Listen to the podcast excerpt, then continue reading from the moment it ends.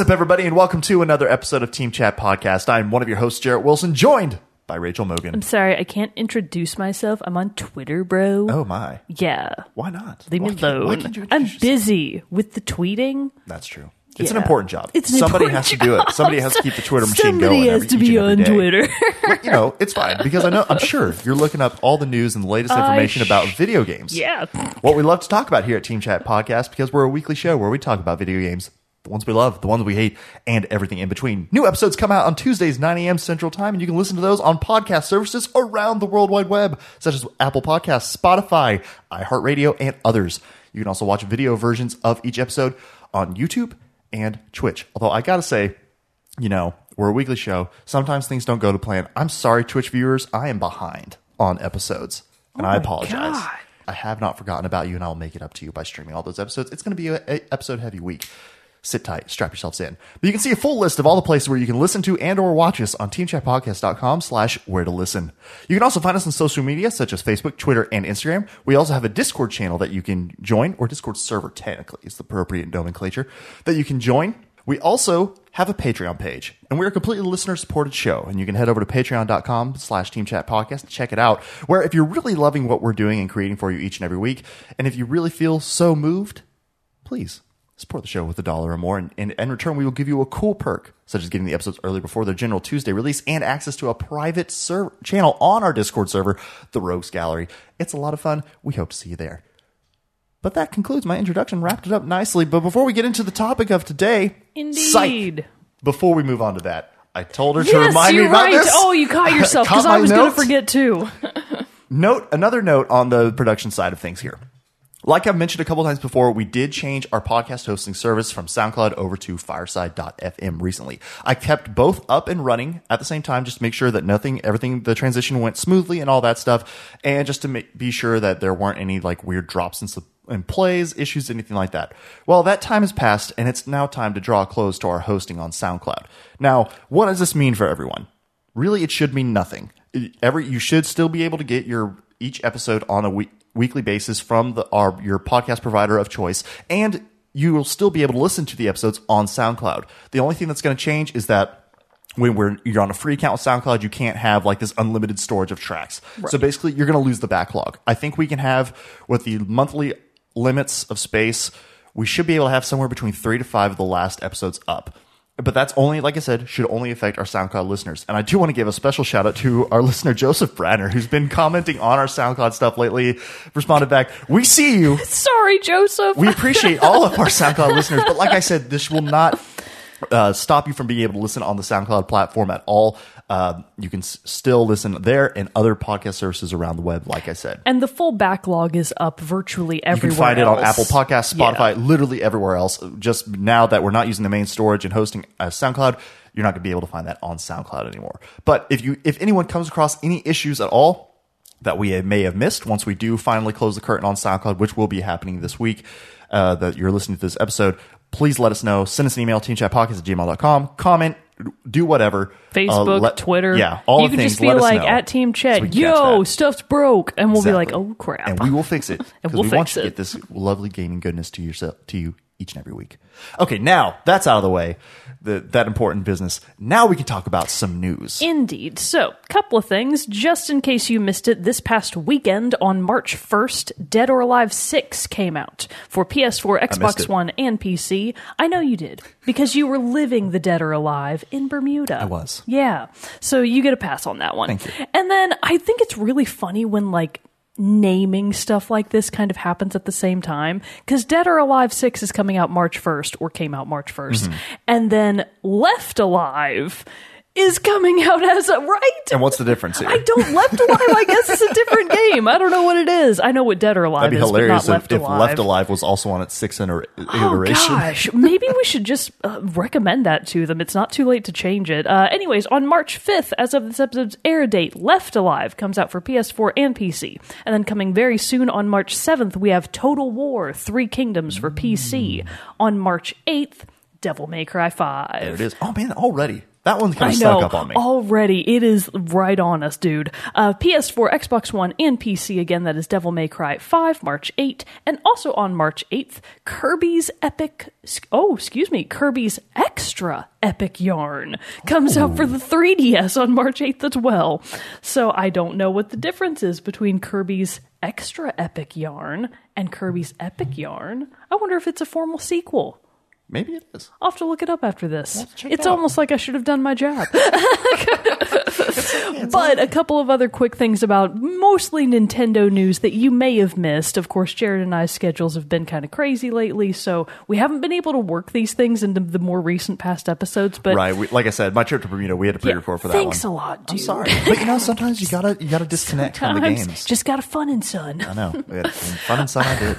So, somebody that gets to have all of the fun and sun in the world that he rightfully deserves. A couple of weeks ago, Reggie Fils-Aimé, president of Nintendo North America, did announce his formal retirement. It was surprising. I was actually I- in Bermuda I had no when the news idea. came when the news broke, and I immediately like sent a message on I our know. Discord. I was It's talking like- about it. and I was like, "What is this?" What's happening? Because even though, like, and this is what I was trying to write down, even though I haven't been the biggest Nintendo, I would I would even say fan really. Like uh, with with buying the Switch, I've gotten more into the Nintendo world than I have even growing up and stuff like that. But even in the short amount of time that I would call myself like a big Nintendo fan lately, I've loved Reggie. Dude, Reggie is everybody's like cool uncle. Yeah. Reggie's the best. Yeah. And it sucks that he's not going to be like It really the does. face of N- Nintendo North America anymore. If you can get a little emotional. I'm just kidding. But I love though that like even on Twitter and everything, I told Sam I was just like.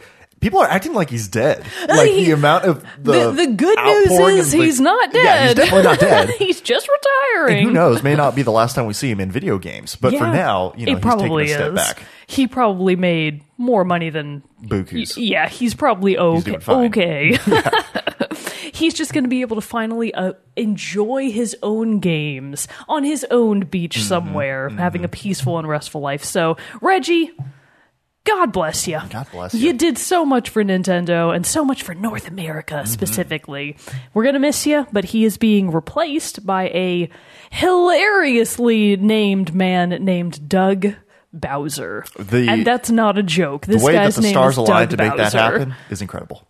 I, I, it's just magic. It is magical. It's the magic of Nintendo. And I love that he's already seemingly jumping into the fun shoes that Reggie is leaving behind because when he posted the picture of the, you know, saying that, hey, I'm going to be the new president, you know, they had Mario and Luigi plush toys tied up in the back. I That was know. great. That Like, was I love really that. That was a nice touch. I feel like Nintendo's public presence, especially through their higher ups, does always kind of skew to a bit more of like lighthearted humor Mm-hmm. than, say, any of the heads of Xbox, Sony. Oh yeah, like Shawn mean, Layden from Sony ever- and Phil, eh, you know, and all that. Uh, Phil Spencer from have, You mean Phil Spector? Noted Uh, did I- did I No, say the wrong one? No, Okay. I, no, you said the right one.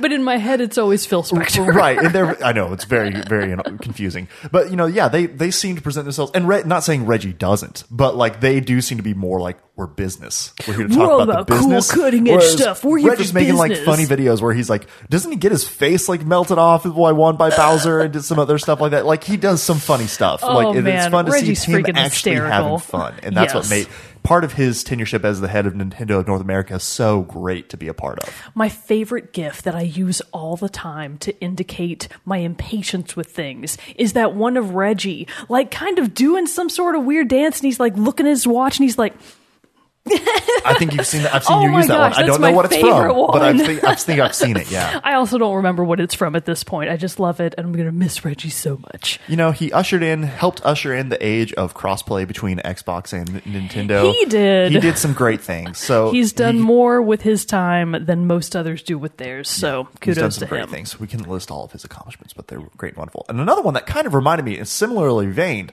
that I also remember because this news broke when I was in Bermuda too, that now it does seem that Xbox Game Pass is going to be coming to the Nintendo Switch, I allowing for all the streaming capability games there to be played on the Switch. Which, whoa, whoa, That would be amazing. Amazing. It, who knows? It might just be a rumor, but enough because I haven't ha- heard a lot on it since then. Like there was the initial articles coming out saying that it's a rumor thing. Then I saw that French one that I shared to that French article uh, that I shared to our Discord that said seemed to confirm that Cuphead and Ori and the Blind Forest were going to be two of the first you can't games to trust come the French. there. Just kidding. I mean, I, that's why I ran it up there. I was like, maybe our Canadian friends, Ark and Kirok, could like help break down this news, translate the article for us. I if don't think they speak French.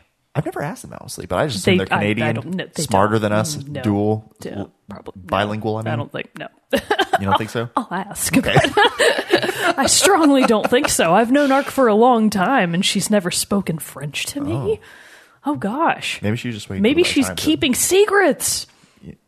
Let's hope not. Let's hope not. Anyways, I would feel very betrayed. In other But so that would be pretty sweet too. so if that, that, would be pretty fruition. sweet. And then one more bit of Nintendo news, and this is more recent. So this past week, just in case you missed it, uh, Nintendo did have a special Nintendo Direct just for Pokemon because they did announce that the new Pokemon title is going to be coming out for the Switch this year, 2019. Uh, they didn't indicate exactly what quarter or approximately when it's going to be out. My best guess is holiday season. I would imagine holiday. I think it's probably going to come out mid fall. Because isn't that when Let's Go Pikachu and Let's Go Eevee came out? That was also like November, late October. Probably something along those lines, Yeah. but that would make the most sense, I think, financially speaking. Uh, that's when I'm expecting it. The new game is going to be uh, featuring the Galar region, Galar region. I don't know how you want to say it. It's modeled after the United Kingdom, more or less. Um, it looks like it's That's an very. switch. I know, right? It looks like it's very inspired by the architecture of England, Scotland. Uh, so it's going to be kind of centered on that type of region in aesthetic, obviously, not in name. Uh, it's sort of like what they did with, I think it was Pokemon Black and White Okay. that were featured on like a Parisian setting. Was that I'm Black honestly and White? not sure. I'm not as familiar. Oh, my, my gosh. Pi- Pi- Pikachu Pokemon knowledge is not very. It wasn't strong. Sun and Moon. That was Hawaii. I think Black and White is supposed to be kind of like uh, on a region that's Unova. I get them all confused. You're talking- I definitely played that game, and it looked like Paris. I don't remember which one it I have was. French feelings while being here. Yeah, sure, whatever. The point is, uh, Twitter's exploding with hysterical Pokemon Oh, jokes from Scotland and Britain, ruthlessly making fun of themselves. It is fantastic, uh, and the game looks gorgeous. It does. I will say, I really, love the art style that they went oh, with this it's one. fantastic. It's really just the evolution of how I th- I swear it was black and white of how black and white and obviously Sun and Moon have looked, just kind of grown up. Obviously, it just has a little bit more processing power than the Right. handhelds on the 3DS. So I'm looking forward to it. And the new starters are adorable. Pretty cute. So if I'm not mistaken, their names are Grookey. He's my favorite. He or she. Let's not make assumptions here. Uh, is like the grass starter type. It looks like an adorable little monkey creature. Yep. Normally, I hate monkeys. I don't know if you know that about me. I do not know that Hate them. Uh, but Grookey is okay. Yeah, hates monkeys. Write that down. The other one I think is Fire Bunny. I don't know what its name is. the one's is. like the water that's like Yeah. Soodle, Swoodle, sad water creature. He looks sad. I don't remember what his name is. But anyways, the new starters are really cute. Somebody on our Discord did comment that they were like kind of bummed that they didn't switch it up with the starters, which not gonna lie, that's something I literally never thought of. Oh, really? And now that someone has brought it up, I'm like, oh, I, yes, I agree. that would be kind of nice. Yeah. Like if the starters weren't fire, water, and grass type. Mm-hmm. I feel like Pokemon has had enough iterations by now that maybe they can afford to take some bigger risks. Maybe that would be pretty fun. Like, Yeah. what if the starters were psychic, dark, and steel type? It So- would change the game quite a bit from, Forgive my from the ignorance, outset. But they have usually always They are started always. with grass, water, and All starters are always grass, fire, and water type. Okay. Like those are your only three options. Hmm. Except like maybe a couple of weird side games where you got Pikachu. But there are like other again, I, my ignorance of, of Pokemon is vast. But there so but there are other types, not limited to those three. I told you, it's vast. Oh my god. Yeah. yes. Okay. What? There's so many. Again, I'm like I'm I There's am flying, rock, steel, electric, ground, So um, just everything. fighting. Okay. So, and the joke is that all of the recent, not all, but a lot of the more recent um, past game starter types have almost invariably invariably evolved to be like grass fighting, water fighting, fire fighting, like dual types. There's fairy type now. You are so behind. Yeah. Anyways, I, know, I am. But at this point, why even my whole thing is like ghost. There's ghost type. I want like I want to understand, but at this point, why even try? what type would you have assumed Gengar was? Oh my god, never Yeah. mind. Never mind. Again, wow. if they if they if they Wow. appear in a Super Smash Brothers, Whoa. I might know who they are. Jesus. I told you it's vast. It's vast. Moving right along. So the point is Pokemon. Pokemon, Sword and Oh, Shield. Sword and Shield. I didn't even say the name. You're right. Pokemon Sword and Shield coming out 2019 based on a region that resembles the UK. Looks like it's going to be amazing. Hurrah. Hurrah! Hurrah. Pokemon fans rejoice. They are. Now we do have one little bit last bit of news because this is honestly one that we just could not ignore. I don't want to go super into it. I don't want to spend a lot more time on it because we've. I want to get into our main topic, but the timing of last week's episode. Dude. what even? what even? So, for those of you who don't know, or maybe first time listening to the show, last week we launched like a uh, like we did a soft launch kind of of a brand new uh, series, topic series that we wanted to start called Industry Spotlights, where we were going to highlight either companies or people from the gaming industry. You know, the eventual hope would be that we get some interviews and different stuff like that later on. But for this one, this first one, we decided we went off a one of our patron suggestion. Riven, he suggested that we start and do one on THQ Nordic. Thanks a lot, Riven. Sounds great because THQ Nordic, they do publish a lot of great games, a lot of fun ones, and they have a strong market niche where they're at. So we're like, this is perfect. We do the episode.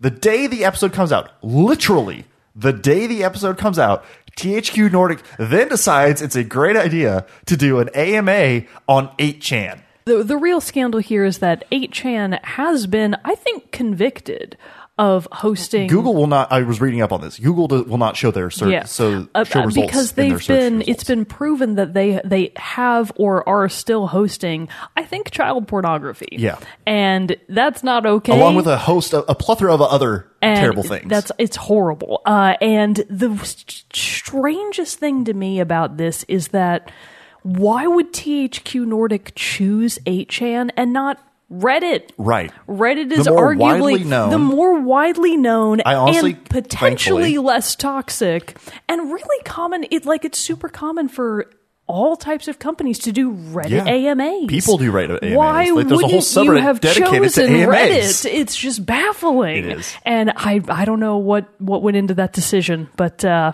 thanks for making us look like um, Because I mean, I gotta say, I was telling Yeah. them before we started, like in a backhanded way, we benefited because our episode got a lot of traffic. a lot. So I mean, it worked out well for us in that regard. But also, But- not necessarily the same news we wanted associated with yeah, this it topic. wasn't like good news. well, and you know, the one thing too, it's not like we were necessarily coming out and being like THQ is Nordic is the greatest ever. Obviously, they're fallible; they make mistakes like everything else does, and they chose that week to make a big boo boo. But yeah. Obviously since then they've come out and apologized profusely. Their pr heads are been working you know have been like coming out trying to like negate the situation.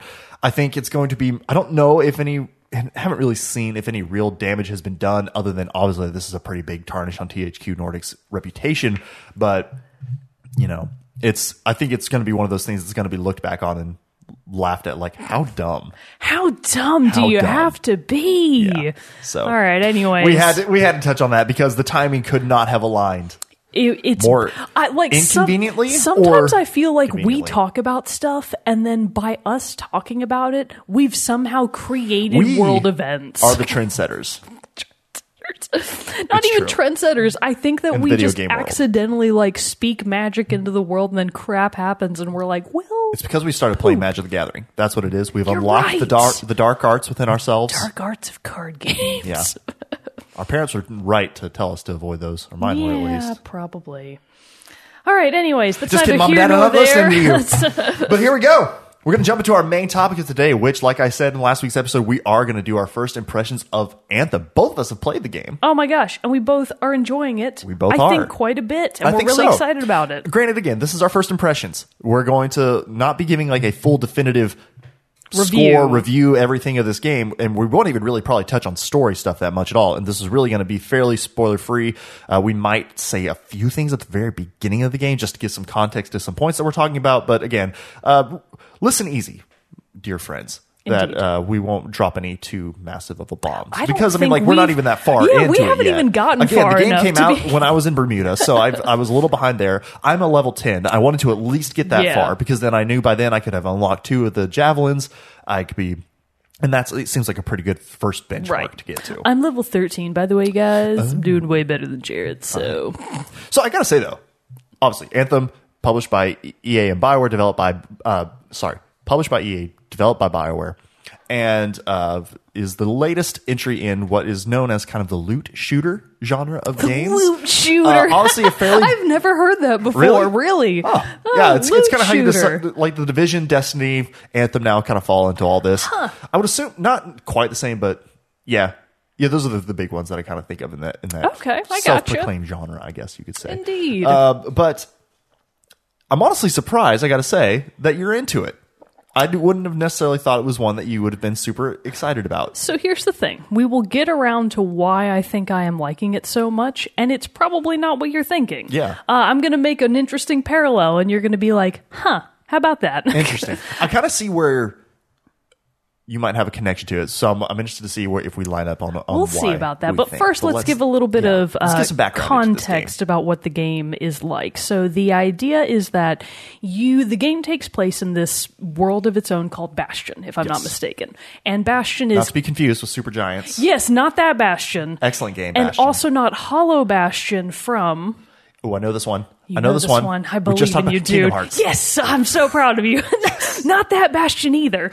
So it's a different Bastion. How how popular is the name Bastion now? I, I understand it. It's a it's a cool name. For It's a cool sci-fi- name, like but sci-fi name. So the point is, it takes place on this world called Bastion. Uh, the concept is, it's kind of a hybrid world of both human inhabitants and these weird alien inhabitants. Um, there are a couple of different factions of humanity. Some of them are, I don't know what you'd call them, the normal guys.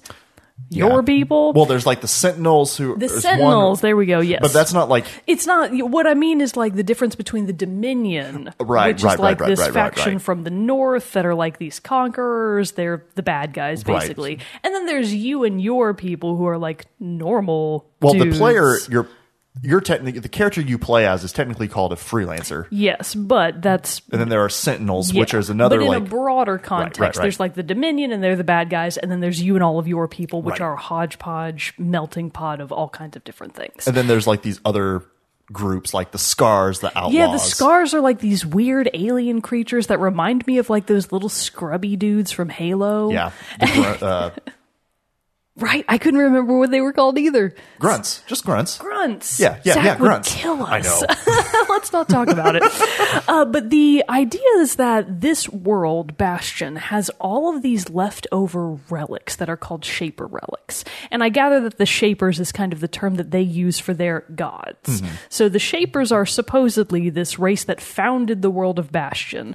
They're seemingly super intelligent because of all the crap they left behind. Right. And something that they left behind is called the Anthem of Creation.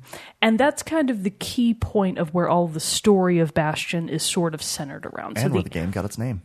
and where the name True facts. game got its name. Shut up. Anyways, uh, so the Anthem of Creation is this thing that nobody really understands. It is, in essence, the game describes it as a song, and when the anthem acts out or like shaper relics react to the anthem in an unexpected way, they sort of go haywire and they cause these things called cataclysms. So let's say that my phone is a shaper relic, why not? And it hears the anthem too loudly, question mark, blah, yeah, that kind of stuff. Uh, it might go haywire and then the ground opens into a chasm and we all fall to our deaths. But not only like the gr- it having a reaction in the physical sense, like the ground opening up, but it could also create and spawn creatures. yeah, and it just sometimes seems like it this, just drives the world crazy. this untapped like energy source, basically. Is what it yeah, seems. exactly. It's like uncontrollable energy that just does whatever it wants to in the world with no predictable factors. Which I really like. I do from too. a story yes, I do too. I really like the whole like lore of the Shapers. I was like, oh man, this is great. Because- I love this kind of stuff. Before we played the game, and we might have gotten a little bit of hands on in the demos and everything's for it, I always kind of had like it seems there were parallels to Destiny, being like this, you know, Fort Tarsis, your big main city, hub city, is kind of like this last last outpost on this world of Bastion, which is similar to like the final city in Destiny and everything on Earth, and then you're protected by this unknown power source in Destiny, the Traveler. In this one, it's the Anthem, but of creation. But the one thing I like in the big parallel is that in Destiny, the Traveler came and uh, automatically just had these good tidings, basically, that it brought to this world. And so you're you everyone obviously sees it. Oh, the Traveler is a force for good that we must protect. I love that the Anthem has that ambiguity of is it really something good? or is it bad? It probably a seems little to- of both. It, it seems to have this little bit of both, and I like that. It's just not this assumed thing that we look at and be like, "This is good, and we must protect it because of X, Y, Z." We're protecting it more because we understand what could happen if it fell into, like, say, the hands of the Dominion, the the evil. Dudes. Yeah, Just the bad guys. That's just what the yeah, the evil Dominion group. is. They're the bad guys. and so you know, obviously, they get a hold of it and are able to, you know.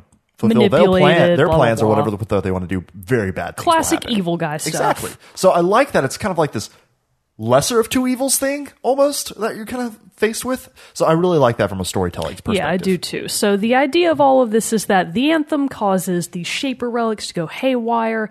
The world is kind of in a constant state of semi chaos, and the people that are there to mitigate all of this chaos are a couple of different factions of groups like Jarrett mentioned. So the primary one at the story's first outset, which is we get a bit of like a prequel kind of Right. in the first part of the game that you play that is kind of your tutorial and then the game flashes forward a couple of years after that but in the beginning there are these people called freelancers and they're the people that pilot the javelins so your big mechs your like magical crazy robot suit That you've the javelins obviously are seen from freaking awesome that oh you've my seen God, from all so the good. stuff that's what freelancers do.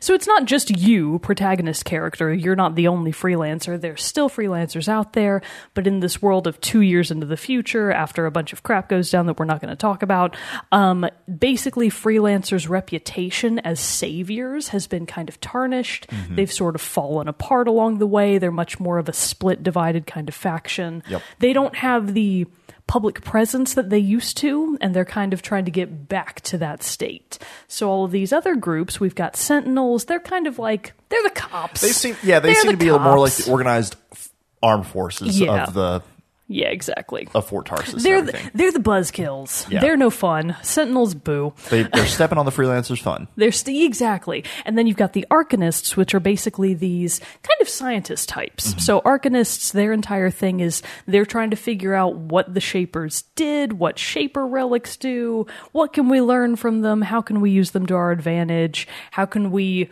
use them to not die all the time. Right. That'd be great. So you've got freelancers, arcanists, sentinels, the Dominion to the north, and then these people called regulators, which are just normal people, kind of, but they're the mafia Yeah. they're your not necessarily good Like or crime bad. bosses, They're the crime Yeah. I mean, bosses. mafia is a great description. Yeah, exactly. And then the one final one would be the ciphers, who are this oh, race of people Oh, who, I guess you could call them the closest thing to mage esque, basically in Yeah. this world, where they are the ones who they have the ability to tap into the the anthem song, Yeah. basically. They're basically psychic. Yeah, they can communicate with these relics, and they, they can tell when there are disturbances, and they basically act as like the freelancers' Link. link. Yeah. Yes. They're their link to basically what's going down. Right. So, like, the cipher is sort of in your head all the time and even through your comm link, and they talk to you. Mm-hmm. Uh, you, protagonist, your cipher is named Owen. Right. Um, and Which he's awesome. great character. Oh my God, I love Owen. He's Owen. very. he's He's, already. I've already attached to him similar to how I did in a, from another Bioware series to Varric Tethras. You know, my good oh, buddy yeah, Varric. your good pal Varric. Owen's great. Owen his is writing is fantastic. great. His voice, his voice acting is fantastic. He reminds me of uh, Wheatley. I was going to say the same thing. Yeah, because right? He sounded like at first I was kind of like, is that Stephen Merchant? Yeah, I was like, Wheatley? What are you doing here? And now, just because we're talking about it, and I need So, to anyways, if de- you don't know, Wheatley is a robot from Portal 2, and he's the greatest character to exist of all time. And Owen reminds me of Wheatley, which makes him, by association, at least like 15th best character? I don't know. I'd have to rank him. Let's not do that. Let's save that for a future episode. TJ Ramini. Yeah, I have no idea who that is. But anyways, you're doing a great do- job, Tej. So that's the uh, concept. So freelancers are these people that pilot javelins to do all kinds of odd jobs. Hence the name freelancers. They escort people on missions as basically their security. Mm-hmm. They go out into the field and help find stuff for the arcanists. They kill stuff. Damn it! What? What? Pest control. Yeah, like with the scars, pest control. like. Yep. Yeah, So freelancers basically just pick up any odd job that other people can't or don't want to do. And that's kind of where you're at when the game starts. So, did you choose male or female protagonist? I did go with a male protagonist. Figures. Although not I'm just kidding, I'm just I thought kidding. about it, but, but then I was I was also like kind of I don't know. I just kind of thought about it and I was like, I want to do this one, Right on. You know, because I was knowing I was playing.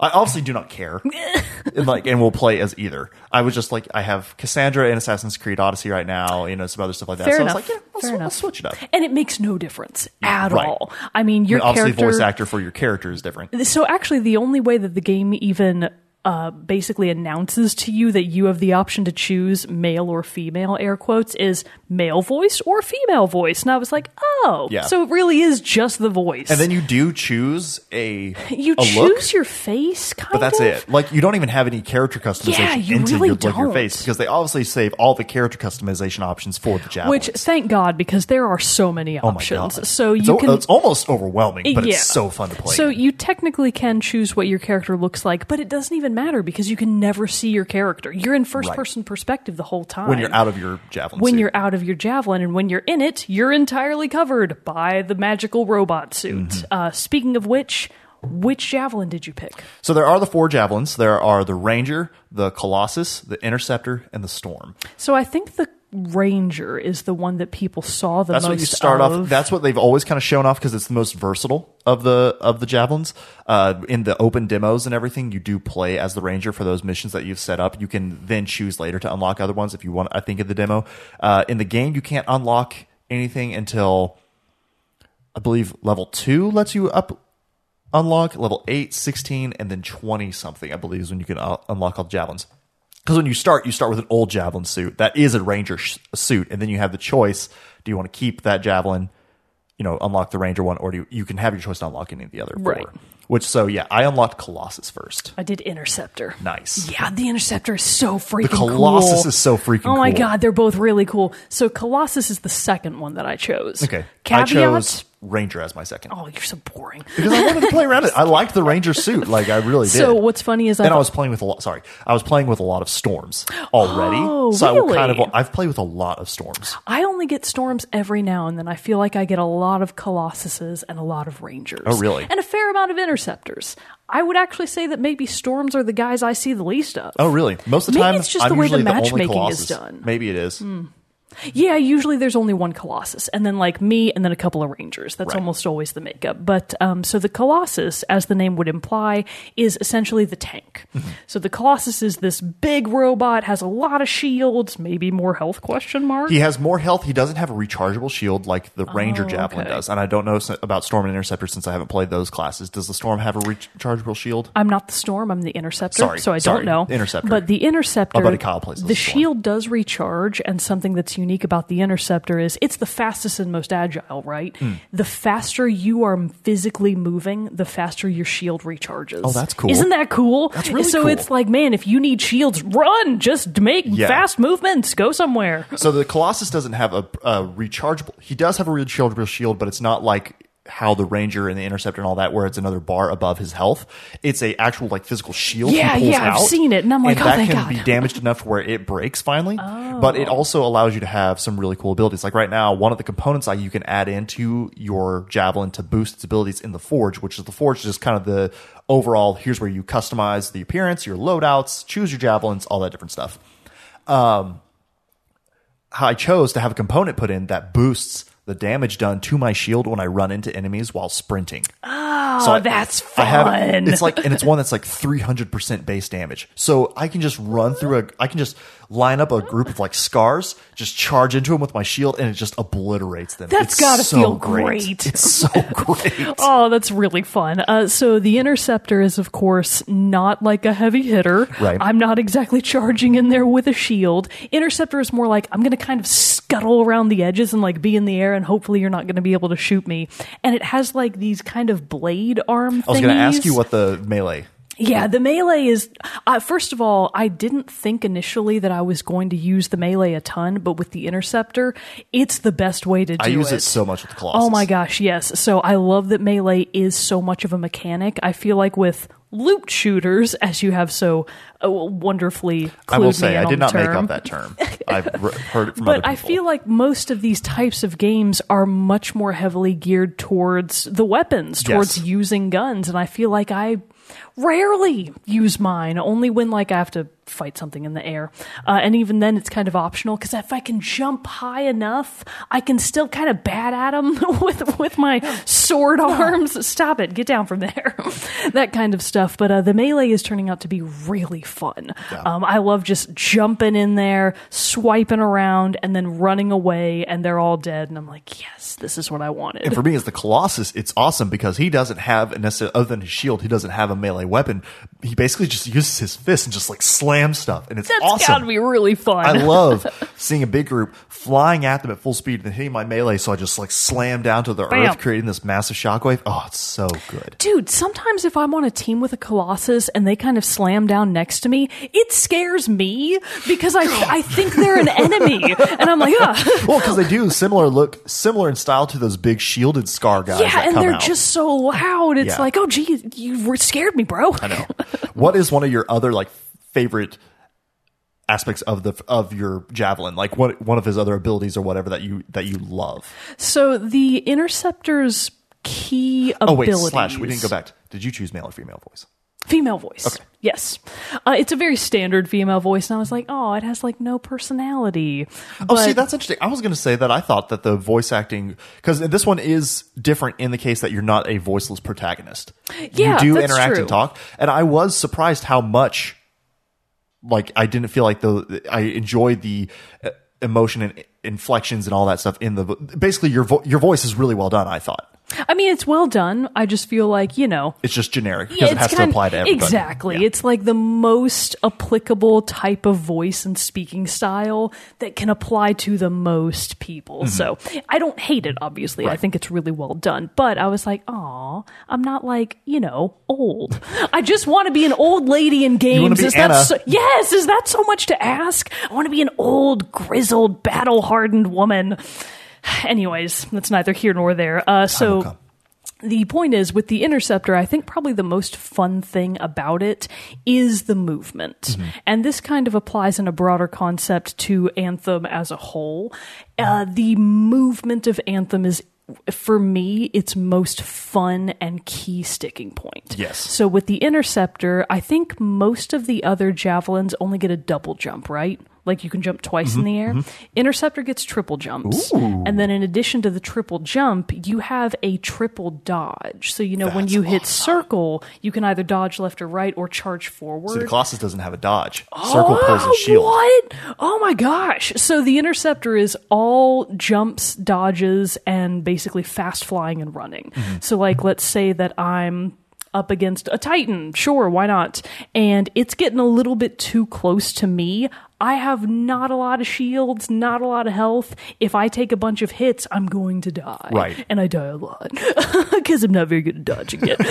but Well, because uh, you do, surely though, because you are so fast, you're sacrificing a lot of health. Exactly. So the idea is that, well, let's say that Titan's getting too close to me. If I jump twice in the air real quick and then hold back and circle, I'll do a really fast backwards triple dodge. And then I've basically put a ton of ground between me and the things that can hurt me. Mm-hmm. It's also really great for dodging turret fire. It's great for dodging magic from like those weird magic wielding guys. I'm like, stop, stop freezing me. I don't like that. But so the interceptor's ability to move around very quickly, along with its really fun melee combos, and of course the weapons, they Right. are actually really intuitive and easy to use. Uh, it's turning out to be fantastically fun. What's what? Probably your favorite weapon to use so far? Uh, so my two favorite weapons actually have nothing to do with guns. They're my like alt weapons. You know, like yeah, yeah, yeah. Your R1. support, your ordnance launcher, and your support. Yeah, I think it's called your strike system. Strike system. Your strike you. system. Uh, I have both of mine to be themed around acid damage. So on the one arm, I have my venom bomb, which basically you shoot it and it's like a little homing missile that explodes into a cloud of acid. Mm-hmm. And then I also have my venom spray. So let's say that I'm up in the air, I can use my venom bomb to do some initial damage. I slam down with my melee, and then I use venom spray right in front of me. It kills 90% of enemies immediately, and I don't about to say. That sounds very them. similar to my to the Colossus's point. It's flamethrower. really, yeah. I've seen the Colossuses using the flamethrower, Oh. and I'm like, I'll just run behind you, God. dude. You do your thing. The flamethrower It's really fun looking. Oh my god! I was playing with my buddy Kyle, and I was using the flamethrower. It was like my first time to use it, and I was like, "This is so cool!" Just like because it has a. It's not like it runs out of of gas It quickly. doesn't? It lasts for a long time. Does it really? So same thing. I can be using my shield charge ability, run into this huge group of dudes, smash them, and then just turn on my flamethrower and just start obliterating fools, and it is the best feeling. That sounds awesome. Not to mention the ultimate of the Colossus. Have you seen that be used? no. So basically, describe. There, I'm frequently confused in Anthem There by a what's lot going happening on. around I will me. say that. So There is a lot going on. describe it, and I'll tell you I if I think, think if you I've saw it, you would know because it basically is like he drops three mini nukes, is what it seems. Oh my gosh! Wait, maybe that's when I think I'm taking damage, but I'm not. Because I, you do you use it. The launch animation is like this HUD comes up this big yellow circle. Like you get the, you pull out this huge launcher, and you're just. I usually use it. I fly up really high and then just like rain down. Like a. It's so bazooka. great. Yeah, but it's basically it, the amount and size of the explosions and the damage reach is like it's a mini nuke, but you shoot three of them. Oh my god, the best. That does sound really It's just cool. boom, boom is oh my god. Do you become semi-invincible when you use your ult? You do recharge your shield and health. I've noticed. That's interesting because whenever have you ever seen the interceptor do its ult? I don't think so. It looks like a wild dance of swords. It's Oh, really? fantastic. Is it like it just rushes in and does yeah, flurry basically, move? like if you use your ult, um, it doesn't automatically do it for you, but it puts you into this like basically ult mode where you can't use any of your other weapons. All you can use is your melee, but it's super fast. I have seen somebody does a use it. ton of damage. I thought it was just their normal melee. No, and you can just keep going and going and going. and what's interesting about it, if I'm not mistaken, it makes you kind of invincible for the time that you're in it That because would make sense, especially if it's a melee based attack. yeah, I mean, you take like no damage. So when I like run up to a Titan and use my ult, I've been using it both offensively for fun, but primarily defensively. When you're the interceptor, using your ult is the top way to get out of danger. Oh, nice. Because like if you're surrounded and you use your ult, you gain back all of your health and shields, you're kind of invincible for a hot second. You kill a bunch of stuff, and then as the interceptor, you run away and you're Mm-hmm. like, oh, thank God, I got out of there. And then you let a Colossus come in and do his thing, and you're like, Clean yay. up, take damage the cleanup crew. yeah. And so that's what the one thing I, I really love. Obviously, the the javelins and being the javelins is the core component I would say of this game. Now, we haven't real quick mentioned the storm and what it does. So, just FYI, the storm is basically the mage user of the javelins. It does Mm-hmm. Elemental fire damage, damage, ice damage. It can fly for longer than the others. Right. It hovers. So, actually, it's a really fun person to have on your team in terms of setting up combos. Yes. Because if you've got a guy up in the sky freezing dudes on the ground and you're the Colossus or the Interceptor, it's the perfect setup to And just I've got go in so there. many, like, freeze fi- freeze oh and fire gosh. combos. It's fantastic. Which that is one part that I'm still I haven't marked on my on my notes here as like a plus minus. Like I like it, and then um, but it's kind of a minus because I'm still trying to figure out how to make it work right. It- you have to because apparently there's a super in depth combo system in Anthem, and it's just very hard to figure out what launches them. And I Yeah. and but when they do lo- stick though, and so I still give it a plus. it feels really So good. good. Oh, it feels so nice. For example, flying around playing with some other with some randoms and stuff, and we were fighting this group of outlaws, and there were like ten of them in this area. The storm froze them all. Then I used my heavy mortar from my Colossus and just destroyed all of them in one feels blow. great. It was the best. yeah, it feels the best. It was the best. I love it so much. Um, and then the Ranger is again versatile, like good on ground, good on air. Its ult is really cool because it shoots out all these like tiny mini rockets Oh, that hit it? everything. It's I never lot even cool look stuff. at the Rangers. I count on them to revive me when I've died, and then I don't look at them. right. So the big thing too. So obviously, since this is a big one, and similar with other Bioware games, which are very RPG, it like have. So there's a lot of like class character creation and customization that carries over into Anthem as well, but it's all about in the paint and change up It's of your of the crafting of your javelin. style, Yeah, bro. There and are tons of different materials and colors and uh, vinyl stickers you can add to your javelins. You can really customize just about everything about them. So- I've made mine like these red, white, and black combo guys. Oh, they're Quick thing that I do want to mention to anyone else that might be as stupid as me. It took me until yesterday. That is not a joke. To learn how to change my paint colors. Okay, so it took me a while to figure that out So here's the thing, Again, everybody. another thing that's not super very clear that you can do it. Pro tip when you're looking, let's use this as an example. When you're looking at the screen and you go to like the Forge and it's got the customization thing, it'll have like a list and it'll be like primary soft, secondary soft, tertiary soft. And you'll notice on the left hand side, it has the materials, which Right. are metallic, fabric, I don't know, dirt, rubber. There we go. And then on the other side, on that right hand side, it has the colors. Turns out you can click right and hover over that color, and then you click on it. And it pulls up an entire palette Again, of it took me colors, a long time. and I did not know that for the longest time. Kyle had to tell me how to do that because he's And- he's a little bit farther. I think he told me he's like a Oh level sixteen already, and he was he told me this, and I was just like, oh. So for a oh, I'm while, for the longest time, I didn't even think it was an option. That was the thing. I figured that you got better gear Right, I did too. that had different aesthetics. But then I saw a ton of other people that were the same level as me, and their outfits looked awesome. And I was like, "Wait, what are they doing differently that I'm not I, doing?" see, I went to like the featured store, which is where the place that you can buy because there are microtransactions in this game. They are limited though to to purely cosmetic items, Yes, which, which, is, is, really nice. EA's uh, they're- gotten in trouble before for that kind of stuff, so it's good to know that they've have hopefully learned their lesson. So there is a store that you can. So same thing. I thought they were like buying different paint colors. They had to buy like shaders or something at the stores, whatever. But so that was a little confusing to me as well. Yeah, But it turns out you just have to just have click to right a right. little bit. Swipe right, you know? So, fun fact, that's how you change your colors and look super cool.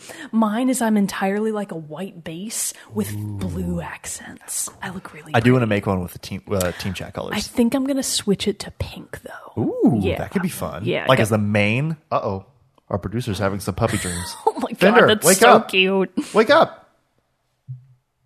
Oh, sorry to wake you up, buddy, but you were just Okay, dreaming. he's fine. Barking in his sleep. You're just dreaming. Go back to sleep. Fender. So, let me think. Are We so we've hit a lot about the javelin stuff. Obviously, great. The flying is incredible. So Like, that's the, thing we haven't mechanic. talked about yet that is fantastic. It's so good, and, Oh and I love how it starts off because it's you use your left stick to be again we're playing on console, so you you lose your left stick, and that's what is your activates your boost, and that can be used for sprinting, that can be used even in the air. But to so to fly to initiate the launch the flying sequence, you basically have to jump or double jump using X. you then just have you to be in the air. Right. You don't then you even have to jump. You can stick. Fall off something. Right, but if I mean if you're just like walking on the ground, you have to X to jump Right. and then L click your left stick and then you boost and take off flying. That simple thing ne- has yet to get old. I know. I'm not. Uh, And I it's don't, something that happens all the time in the game. But every time you you take off, it's the initial. It feels so good. It's the best. And again, s- shout out to the sound design. Not even again, like just the sound design of this game is great for that reason. It really Weapons is. sound great. All the flight mechanic uh, sounds sound awesome. Everything just works and blends so well together. So, fun fact: when you do eventually get wait, when you get your third javelin, because you picked Okay. the ranger as your second one, Yes. do the interceptor. I'm going to. because it's That's so fun. Because with the interceptor, if you triple jump and then boot and then dodge forward three times in a row and then go into your boost, it's so fun because you get so much extra di- distance for nothing. That's awesome. Because the quick caveat, and this is something that I both like and don't like, is that the flying is amazing. Feels great, super fun, but it's not unlimited. So when you get into the air, your boosters do have basically um, uh, a cooldown, I would want to say. can overheat. Exactly, because uh, basically, if you're in the air for too long and you're relying on your boosters too heavily without somehow cooling your suit down, it overheats. And if you overheat in the air, you just crash down into the ground. So the ways And that then you, can't can take off for a little bit. and then you can't take off for a hot second, which sucks. Like if you're trying to escape from a situation. Mm-hmm. And if you're Colossus and it overheats, I've only noticed it. I've noticed it more with the Colossus than the Ranger. If you overheat, you'll slam into the ground, and it takes you a second to like pick yourself up to be up ready to oh, fight again. really? Interesting. Uh, so the reason that that's kind of a bummer is that it does suck that you can't go on forever and ever and ever, which would be really nice. Right. But of course, there are ways that you can help um, stay in the air longer.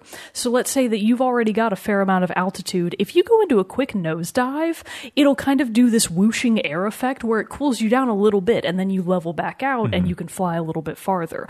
Or the environments of Anthem are really, really nice, lush, natural, So there are waterfalls everywhere, and there's water everywhere. And if you swi- swipe yourself under a waterfall real quick, the water instantly cools down. Or you just down. fly like really low over like a lake or a pond. yeah, it'll just like give that. you like a river. little, a little bit of a cool down, and then you can keep going, Mm-hmm. which is really nice. So it does. The reason that I don't like it is I want to stay in the air forever. Agreed. The reason that I do like it is it does make you more conscious of the environment, and so being in the air forever is both a plus and minus. There's no stuff in the air. Right. It pays to be on the ground actually because you're still really fast if you're the interceptor.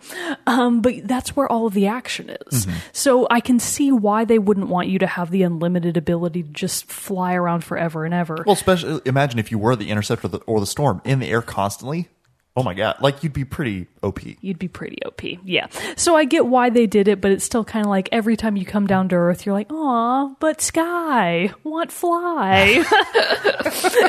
in that, in those exact words. So it's both a plus and a minus. And the other thing we've mentioned it before when we talked about from the demos and everything that, that and old trailers and everything, it just haven't played it as much in this environment in the game yet. But you can go underwater in your suit, and it's a seamless, just like dive into the water. Yeah, it's really nice. And then you're just instantly a diver dude. And it's Yeah. like, oh, you do have an oxygen meter. Right. I Same thing. have yet to have been in the water. long. Yeah, it's really long. Yeah. I don't understand. Like, how would you even drown? Exactly. I'm to have to do it on purpose just to see what happens. You should. Because it hasn't happened yet. Yeah, and unless you're playing later in like a water level that's like way under, which I'm assuming if the ability's there, there probably will be like a mission that takes place a lot of underwater. Yeah. But Um, you can't shoot underwater? Never had to try actually. I don't think you can. You might not be able to. Hmm. Oh, but then also when you're flying around and say you hit your left bump, your left trigger to aim down sights, you will pause and hover in air, Yes. and then you can that hit left stick again is so nice. and take off. It just, it just feels. It's so they nailed that. They mechanic. really did. And the hover is especially helpful for if you're like me and you're constantly not looking where you're going and then you realize you're lost and you're like, oops, gotta hover and take a quick look around. I forget where I'm going and where I am. So the mechanics are just fantastic. They feel really intuitive. You can get the hang of it very quickly and there's really not much negative that I can say about it The in terms of the mechanics. mechanic that hangs me up so far is I'm not uh, the biggest fan of having to hold square to switch weapons. Oh yeah, that is That one does trip me up a little bit, but not bad.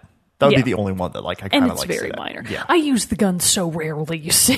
I, I do switch because like I mean a lot of time like I'm the Colossus so I'm using like auto cannons a lot or big uh bigger machine guns that have big magazines anyway. So, so so usually when I do have to switch it is like oh I'm out of bullets completely. And I'm in a tight situation. And sometimes I either just hit so it starts the reloading animation and just again not a huge complaint just the only thing that sometimes sticks. Yeah, gotcha. Of the guns that I use, I'm a big fan of like the little mini um what are they called? Like the basically the pistols. Oh, okay. Uh, the ones that like shoot really fast. Oh, machine They- pistols Yeah, stuff. machine pistol. That's the term I was looking for. I like the machine pistols and the. I think the like more assault rifle Mm-hmm. kind of thing. Uh, I just recently took up attempting to use the sniper rifles. I want to get into those really like it so far, but their magazine capacity is so small.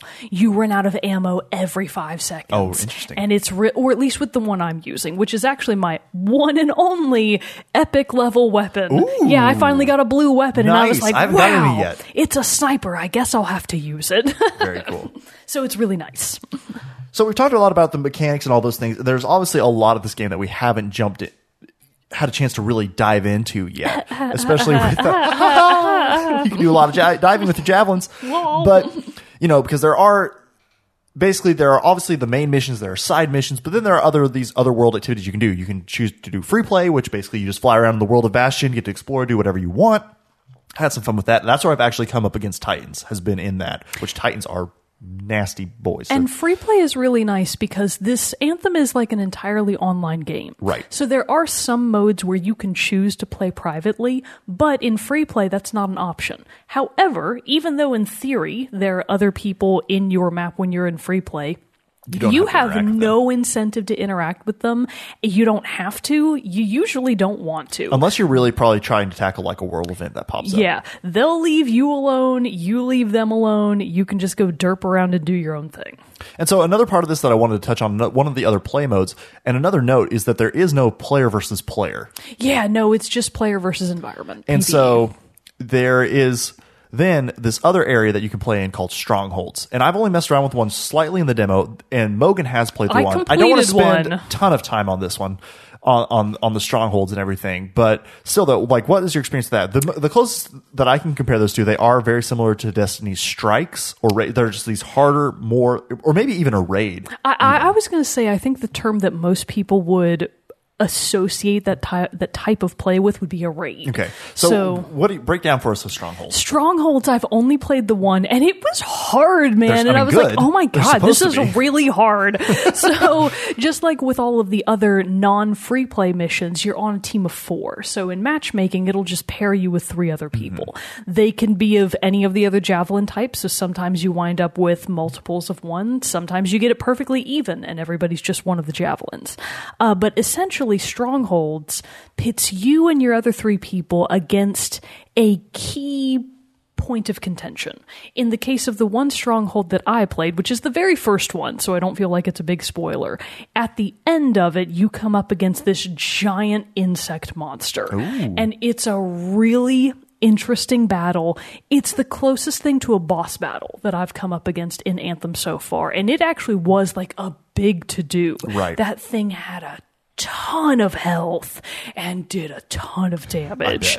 I, died so many times. Like every five seconds, I was dead. And I was like, Had to get wow. revived and all this. I'm really bad at this game. I still helped a little, but I felt like for the most part, I was kind of hurting the team because I was dead so much. I was like, sorry. So, how long did it take you and your team to beat the stronghold? I would say that the stronghold mission probably took us between 20, I wasn't really counting, maybe 20 to 30 minutes. Oh. More realistically, potentially 45 though. I don't really know oh, how Oh, okay, long it good. took. Because like, every, and when I've played like Destiny, like the raids before in Destiny, those were multi-hour ordeals. Oh God, no! That Okay, was not, or at least this one. This one was not like that, but it is, like I said, the starter stronghold mission. Right. So it might, they might get to where they're multi-hour campaigns like that. Which, in those cases, I could see how you would want to be on comms. Oh, I- I- feel like strongholds is the mode of the game where you want to have an actual team. That's why I really haven't done one yet because I wanted to Yeah. wait until I could play with you. Get, You don't want to play with me. on. We will Nah, die. it'll be fine because we'll all have we'll all Really have mics. We'll be good. We'll be we'll be good. and I'll be like, Jarrett, excuse me, over here, down again. Come revive me. Use my big old Colossus shield, set up and revive. It's gonna be fine. I mean, some and sometimes it's kind of not worth it to go and revive your teammates instantly, though. Oh, yeah. because when you go to revive somebody, obviously, the more people in one area, the more the enemies come to that area, and then you're both dead. And it's Well, like, see, this well, is where you need my. Colossus because I can use my battle cry ability, which pulls all enemies to me. You did that. Oh wow. Yeah. Interesting. Why? Why? I battle cry. They all come running to me, and then I run right into them with my shield and do massive, insane amounts That's of fun. damage. That's a fun effect. It's so good. I like that. So that's pretty much a good overall of what the game we've experienced. Obviously, there's a lot that we haven't yet. Like there's uh, you know there's end game stuff that we haven't got to yet, and that's why we're not calling this a final review. And the end game is typically where for me these games start to fail. This is where Destiny, Division, all those things kind of started to fall short. So I Yes. so again, we're very excited about the game right now 'Cause we're having still a in the great amount of time. a great time with it. Yeah, but we are very much in the early game. It'll be interesting to see how, and this is why we need to come back to do the final review on this so that we know, okay, we spent time in the end game. How do we feel about it now? So now though, to kind of wrap this up and to bring it all into conclusion here, like I said at the beginning, I was surprised you liked this game. so here's the thing. Why? What hooked you on this one?